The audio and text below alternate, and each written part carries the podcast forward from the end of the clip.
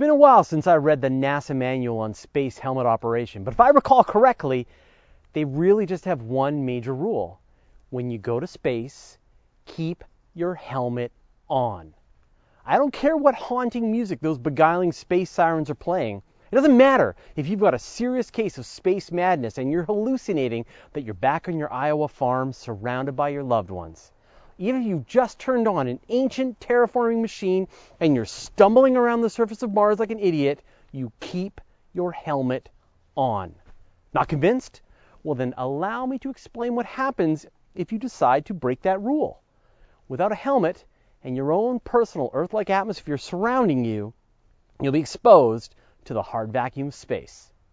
Within a moment, all the air will rush out of your lungs, and then you'll fall unconscious in about 45 seconds. Starve for oxygen, you'll die of suffocation in just a couple of minutes, and then you'll freeze solid and float about forever.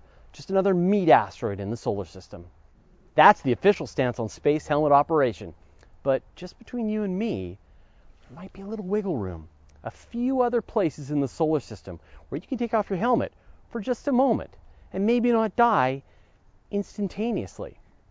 Earth is obviously safe. If you're down here on the planet and you're still wearing your helmet, you're missing the whole point of why you need a helmet in the first place. That space helmet rule only applies to space. Silly, you can take it off down here.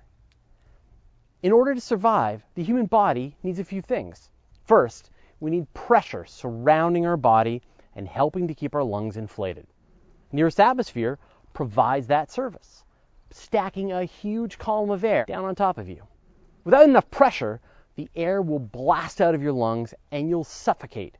Too much pressure and your lungs will crush and your heart will give out.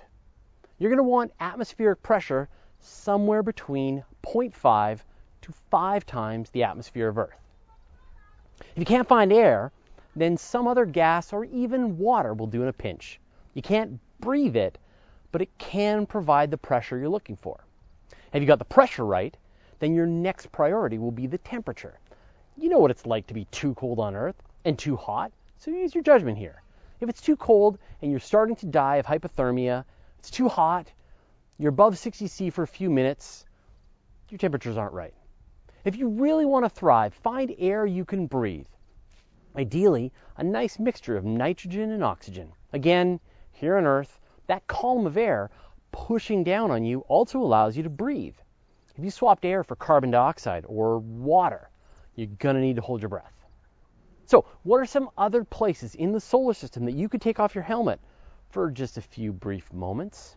Your best bet is the planet Venus. Now, not down on the surface where the temperature is hot enough to melt lead and is 90 atmospheres pressure, but up in the cloud tops. It's a whole different story.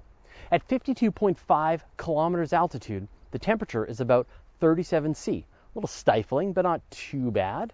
And the air pressure is about 65% Earth's air pressure. The problem is that this region is right in the middle of Venus's sulfuric acid cloud layer. So you might inhale a mist of toxic acid if you tried to breathe.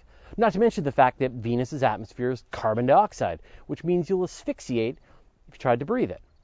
But assuming you had some kind of air supply to breathe and a suit to protect you from the sulfuric acid, you could hang around without a helmet, as long as you liked.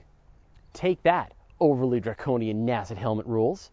Out on the surface of Titan, good news! The surface pressure on Titan is 1.45 times that of Earth. You won't need a pressure helmet at all. Ever.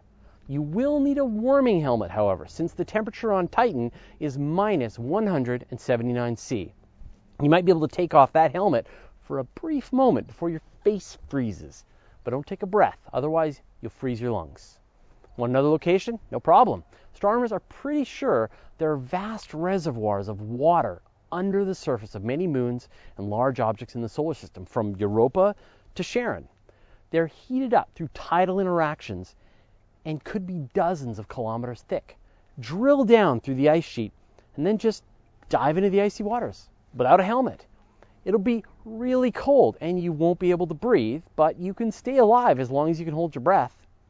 Now, did you jump out of your spacecraft and now you're falling to your death into one of the solar system's gas giants? That's bad news, and it won't end well. However, there is a tiny silver lining. As you fall through the atmosphere of Jupiter, for example, there'll be a moment when the temperature and pressure roughly match what your body can handle.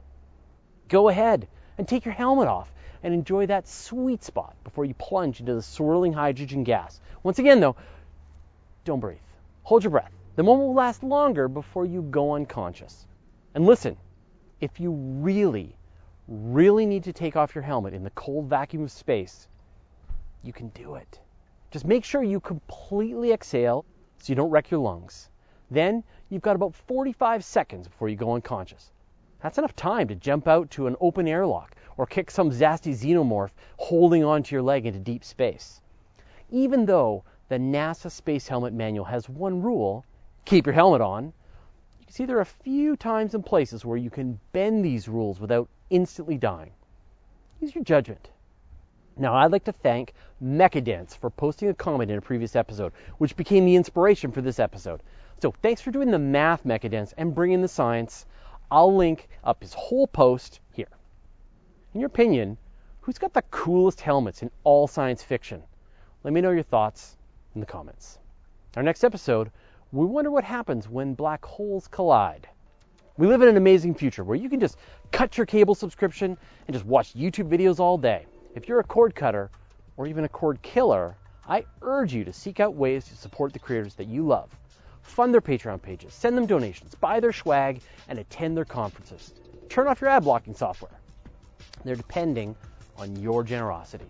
Just like I'm depending on the 608 fantastic patrons who make these shows even possible. I'd like to thank David Chung, Stephen Chandler, Jeff Miller, Karen Natala, Aslan Liu, and the rest of the members who support us in making great space astronomy content. Want to get on the action? Go to patreon.com slash universe today. Just another meat asteroid in the solar system. Oh.